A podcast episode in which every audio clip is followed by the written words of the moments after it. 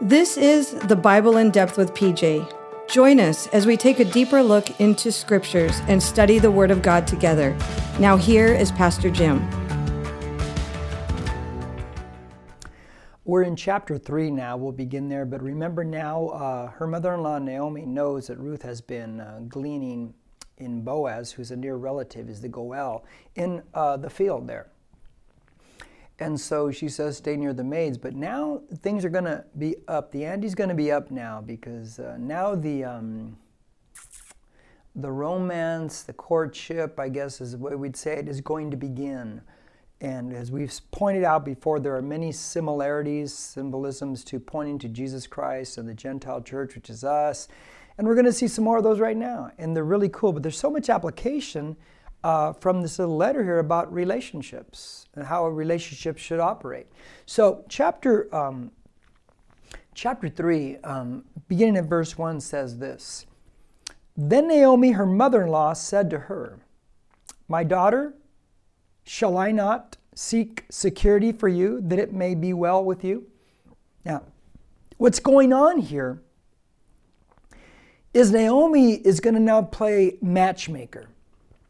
Um, and every time I read that verse in the last 20 some years since the movie Titanic came out, I always think about how, you know, the mother was pressing Rose into marrying the guy that she didn't want to marry and she liked Jack instead, and you know the movie Titanic.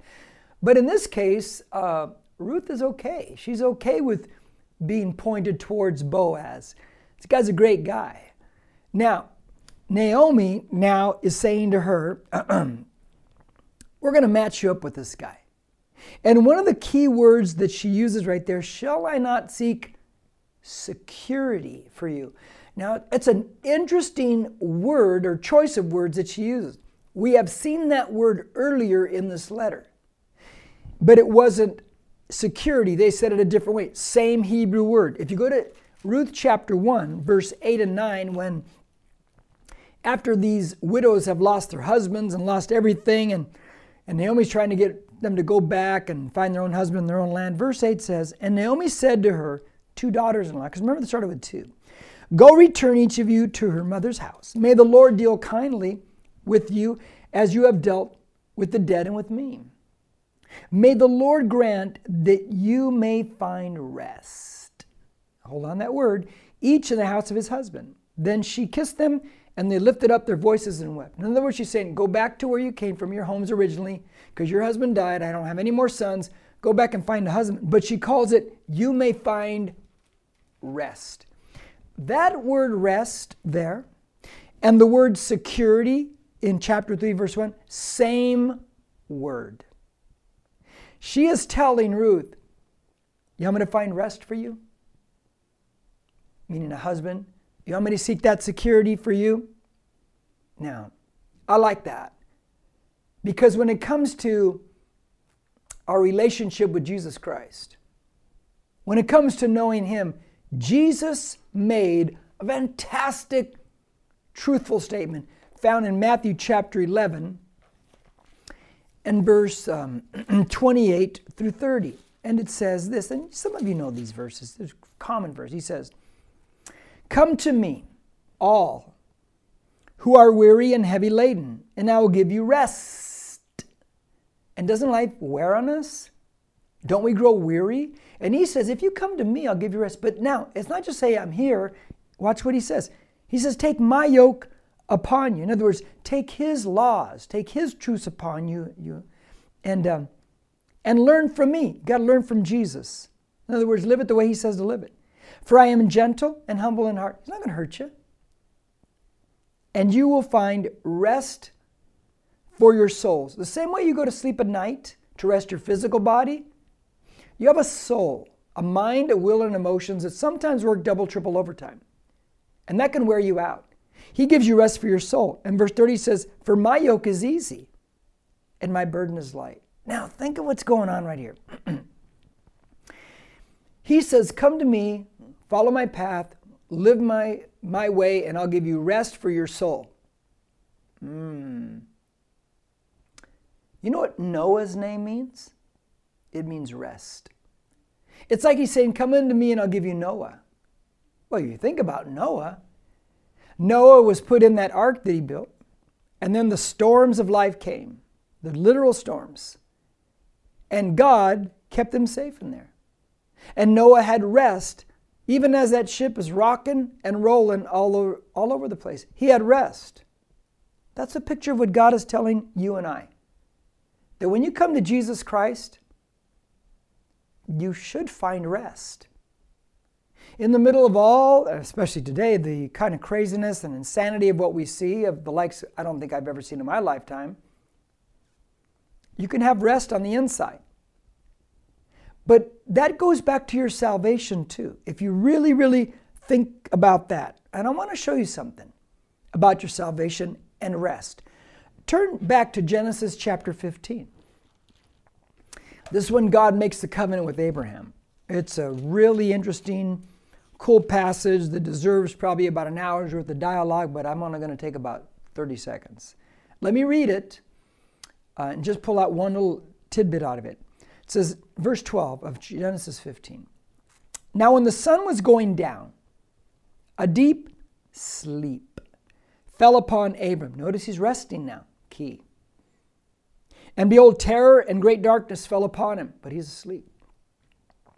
God said to Abram, Know for certain that your descendants will be strangers in a land that is not theirs, where they will be enslaved and oppressed 400 years. He's talking about in the future when Israel goes into bondage in Egypt for 400 years. But I will also judge the nations whom they will serve. And afterward they will come out with many possessions, which did happen. As for you, you shall go to your fathers in peace. You shall be buried at a good old age. Then in the fourth generation, they, meaning the ones who went into bondage, shall return here for the iniquity of the Amorite is not yet complete. So God has them over there because He's given people in the promised land, these Amorites and all the nations there, He's given them time to repent. 400 years worth of time to repent. People say God's quick to judge. No, He isn't. Give them all that time to repent. And they didn't repent. And that's why when Israel comes out and gets to the promised land, they have to wipe out all the nations there because of the ugliness of their sins. It was bad. No time right now to get into it. Verse 17. It came about when the sun had set that it was very dark, and behold, there appeared a smoking oven and a flaming torch, which passed between the pieces. And that's the form of the covenant right there. On that day, the Lord made a covenant with Abraham, saying, To your descendants, I have given this land. From the river of Egypt as far as the great river, the river Euphrates. If you see how big Israel's land really is versus what it is today, they have a sliver of what is truly their land. Isn't that crazy? But here's what I want to um, point out to you. A question, actually. Who did all the work in the covenant? God or Abraham or both together? Just God. What was Abraham doing? He was sleeping. Oh, my friends, my friends, my friends, my friends. you want to have rest and peace in your life? You got to finally come to the truth. And truth is your highest commodity, most important commodity, because there's so many lies out there. The truth is, that once you put your faith in Christ, you're born again, you're saved. You don't have to question it, you don't have to second guess it. God did all the work, and Abraham lives in the same covenant we do by faith. You don't have to work for it. Yes, do we walk in our, our best uh, ability and holiness and righteousness? Yes. But I'm not saved by what I do, I'm saved by what I believe. God did all the work. And you can have peace in that. And you can have rest in that. Isn't that a great thing? That I don't have to sit there and listen to the the lies of the devil say, No, you're not saved. Oh, you really think you're saved? See what you did there? See that? I don't have to listen to that anymore. Because you see, Revelation says that the devil accuses us day and night, doesn't he? But then it goes on to say in those verses, but we overcame him by the blood of the Lamb and the word of our testimony. The blood of the Lamb has wiped all our sins away. You have rest in Jesus Christ. I like that. I see the other application of this rest is uh, you go back to Noah, go back to Ruth, is I can have peace in God in turbulent times. Now, let me show you a verse that Jesus said.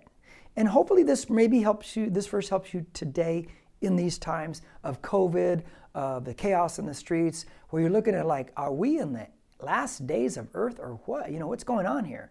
Let me give you a, a verse. It's John chapter 16 and verse 33. John 16 33 says this. these are Jesus' words. He says, These things I've spoken to you, so that in me you may have peace. Notice your peace is not in and of yourself. You'll never find it in and of yourself. It's only in Jesus, and as a Christian, you're in Christ. In the world, out there in the culture, in the system, and we know the God of this world is Satan, that the Bible says that, he's blinded the minds of those who do not believe in Jesus Christ. But in the world, you have tribulation, and everybody has tribulation. But take courage. I have overcome the world. You see, when I'm in Jesus, I'm like Noah in the vessel. I don't have to worry as everything's shaking and turning everything else. I'm in Jesus. I, I have rest. You know, I was watching um, you know, we've had it's crazy year, not just with what we just said, but the fires and the hurricanes and the tropical storms that are battering the southeastern states of the United States. It's just a weird year. Who would have ever thought 2020 was going to be like this? We'll probably be so glad to see it go when it goes. But I'm watching the Weather Channel. I just like to watch the Weather Channel when there's a hurricane because some of these these weather people are psycho. I remember one night this one girl's out there as one hurricane's coming in. I think it's going to be a Cat 2 moving to a Cat 3, like about three weeks ago.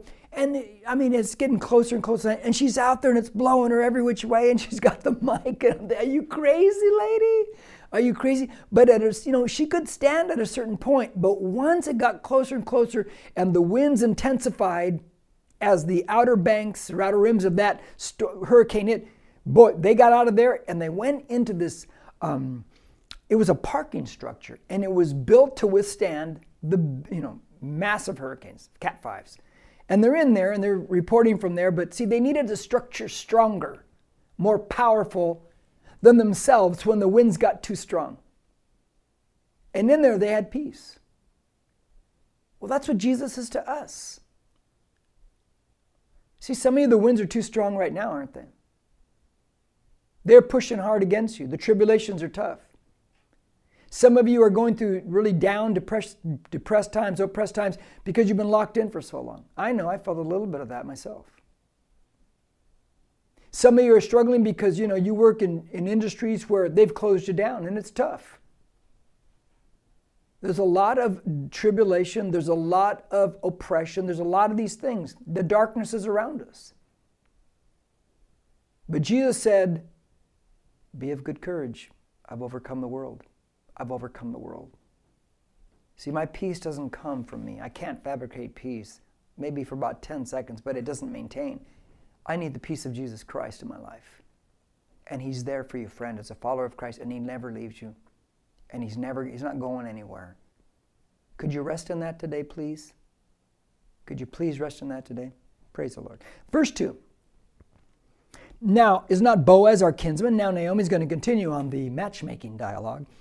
Um, now is not Boaz our kinsman? That's the Goel, remember? Uh, with whose maids you were. You remember hanging out with his, the maids in the, in the field there. Behold, meaning look, he winnows barley at the threshing floor tonight. Mm. He winnows barley. The barley harvest is the, uh, in the future will be the, the resurrection Sunday. It's first fruits. But he winnows barley and the threshing floor tonight. In other words, we know where this guy's at. So, first he says he's our kinsman, he's our Goel, he's the nearest redeemer in their mind. So, he's the guy that can redeem her, he's the guy that can marry Ruth. And we know we've already looked before at Leviticus chapter 19, 9, and 10 to see why what, what law is in place. Now, think about this. I want to give you some thoughts. He winnows barley at night on the threshing floor. Now, once again, the threshing floor. They take the harvest. They, they would have found a hill and they flattened that hill out on top, you know, years before. They'd put their harvest on top there. They would get a threshing sled being pulled by oxen. they'd sit on it, and underneath it have like different rocks and this and heavy things, and they'd go over the wheat, and it would break the wheat off from the chaff. The chaff is what you don't want. It's lighter. The wheat is what you want. You can make bread out of it. Once they ran that thing over and over again, after that, they take a fork, a winnowing fork. They're up on a hill. The breeze blows. They toss thing, toss the stuff in the air. The breeze blows away the chaff. You don't want that. The heavy stuff, the grain, the wheat falls back onto the ground. That's why they separate the wheat from the chaff. That's, that's an important picture right there because Jesus would state that's going to a picture of what's going to happen at the end of all things. That God will separate the wheat, those who put faith in Jesus Christ as Savior, from the chaff, those who rejected. They didn't want him. One will go in eternity with God, the other go in eternity in hell. And that's that's what's stated. I, I can't whitewash that one for you. It's it's what it is. Now, a couple more applications. Boaz is separating the wheat from the chaff, it says, at night. I like that. I really do. Tell you why. Do you remember before you were a Christian? The Bible says your mind was darkened. Remember when you looked at things a certain way? The wrong way?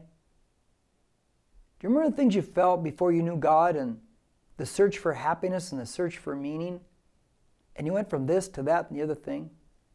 Remember some of the crazy ways you thought? The ways you see they think out there? But you used to think that. Remember that? You were in the darkness, so was I. And then it was in that darkness that Jesus Christ came and saved me, and He saved you. And He separated the chaff from my life. And He put my feet on solid ground. And I started to embark in His truth. Gosh, isn't that great? He separated you from the darkness, separated me from the darkness. The third thing I want to say about that is this about Boaz, actually, because Boaz, from this verse 2, he's a good catch. Ladies, don't you want a good catch? Yeah, I'm sure you do. Uh, he's, why is he a good catch? Well, he's working. he has a job. He's out there actually working. Let me tell you what's great about the guy. They know where the guy is going to be. They don't have to, you don't have to guess, well, where's my husband tonight? Or where's my wife tonight? Where are they going here? Where are they going? No. They know where he is, and they know therefore where he won't be. He's not out carousing. He's not out doing this. He's not out doing the wrong things. He is working. He's working his job, and they know right where he is. He's not leading a double life.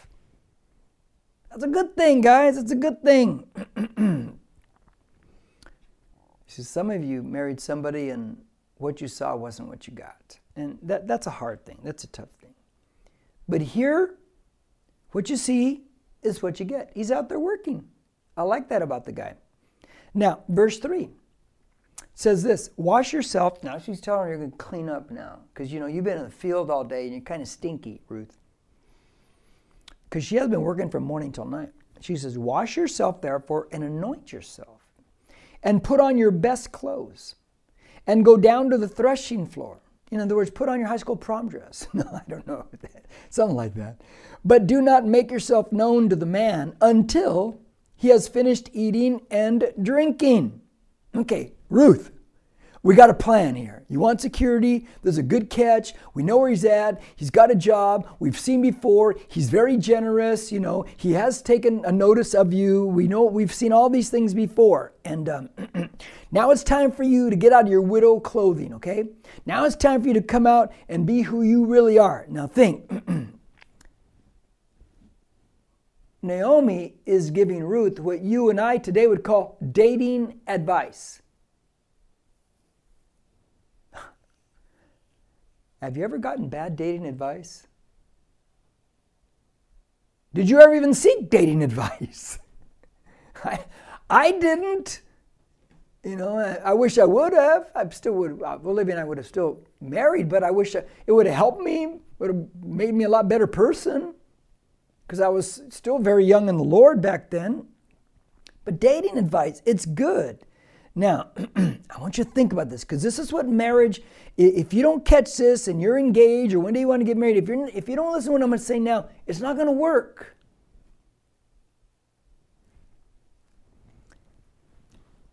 Where does Naomi tell Ruth to go? Down to the threshing floor where Boaz will be eating and eventually sleeping.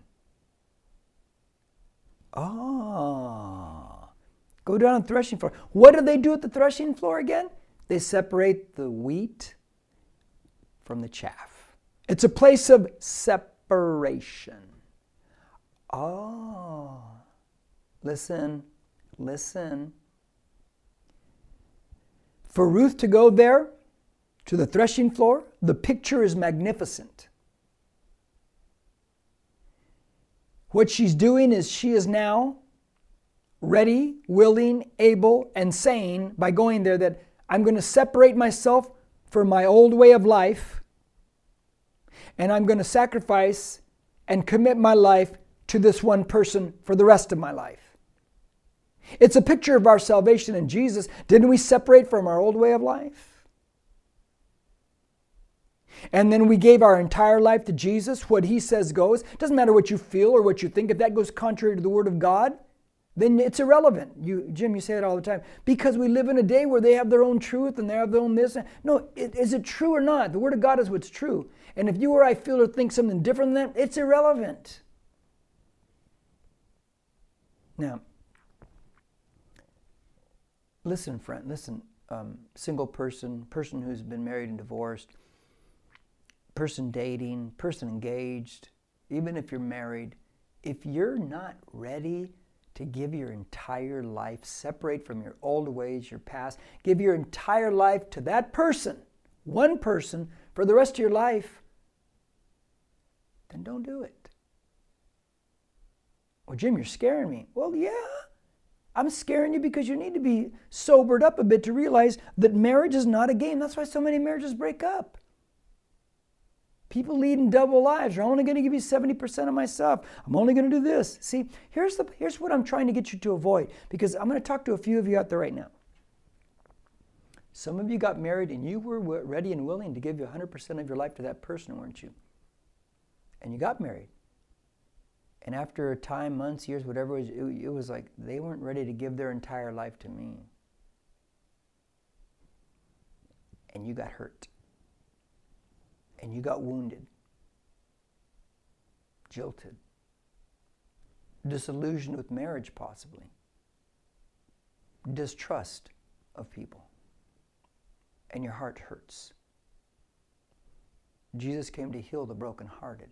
That was one of his mission statements from the very get go. Now, let me show you a few things about God when it comes to hurt hearts. Look at Psalm 147. Psalm 147. It says this in verse uh, 3 He heals the brokenhearted and binds up their wounds. See, when you come to Jesus Christ, not only does He give you rest, He heals your heart, He heals the wounds. He wants to make you into a whole person, not a fragmented person. When you become a whole person, you're able to pick out another whole person. But when you're fragmented and broken, you're, you're at best bet you're going to guess and pick out another broken person because you can't discern what the wholeness looks like. Let him heal you up. Let me show you another verse, Psalm 34, verse 18. Watch this. In Psalm 34, 18, it says, The Lord is near to the brokenhearted and saves those who are crushed in spirit. What a great promise, huh? That when you're brokenhearted, God is near to you. And that's just not for Christians, that's just God's character. He's near to anyone who's brokenhearted He came to heal the broken hearts. I like that about God. I like it a lot about God. Now, back to Ruth. Verse 4.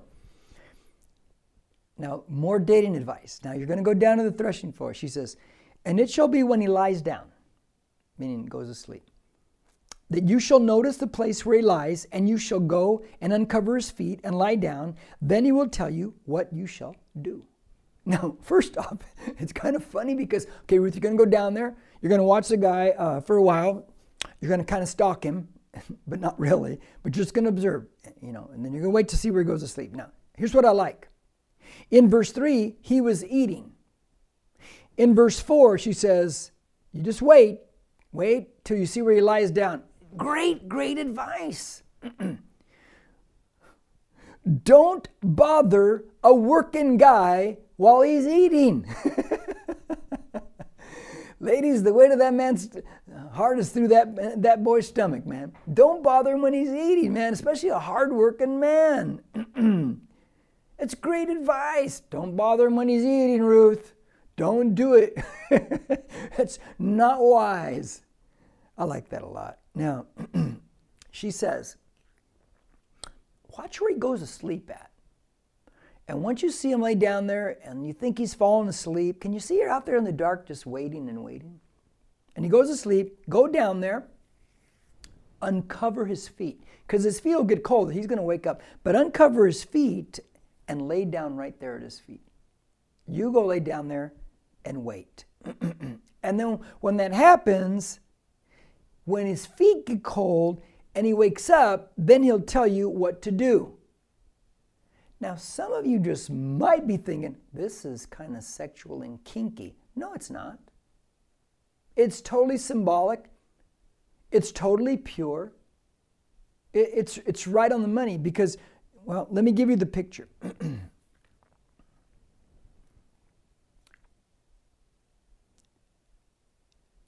he falls asleep. She uncovers his feet. She's laying there. He wakes up. Now think about it. He lied down to fall asleep. He finished working. I'm going to parallel it now. Jesus on the cross says, It is finished. He finished working. He did the work to save us. Okay? Naomi says, Wherever Boaz lies down, you go down there, see where he lies down, and you go down right there.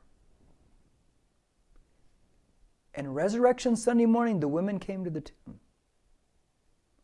They came there that day, and the angel says, Come see the place where he was lying, where he was laying down. Ah, uh, see the parallels? Yeah. And then she says to, him, You lay there at his feet until he wakes up, and he'll give you the instructions, meaning to redeem you, to save your life. He'll give you instructions on making you his wife. Now, lie down and wait and see what he tells you to do. What a peaceful statement. Let me illustrate that for all of you. Turn to John chapter 2. It's the famous, you know, turning the water to wine uh, story. But in John chapter 2, um, watch what it says in verses 1 through 5. It says, On the third day, there was a wedding in Cana of Galilee, and the mother of Jesus was there. Now, real quick, the third day, Tuesday, why would they get married on Tuesday? Because if you go back to the Genesis record, the days of creation, there's a double blessing. God blessed the third day twice. And so that's why they would get married on the third day. That's one, one of the reasons, anyway.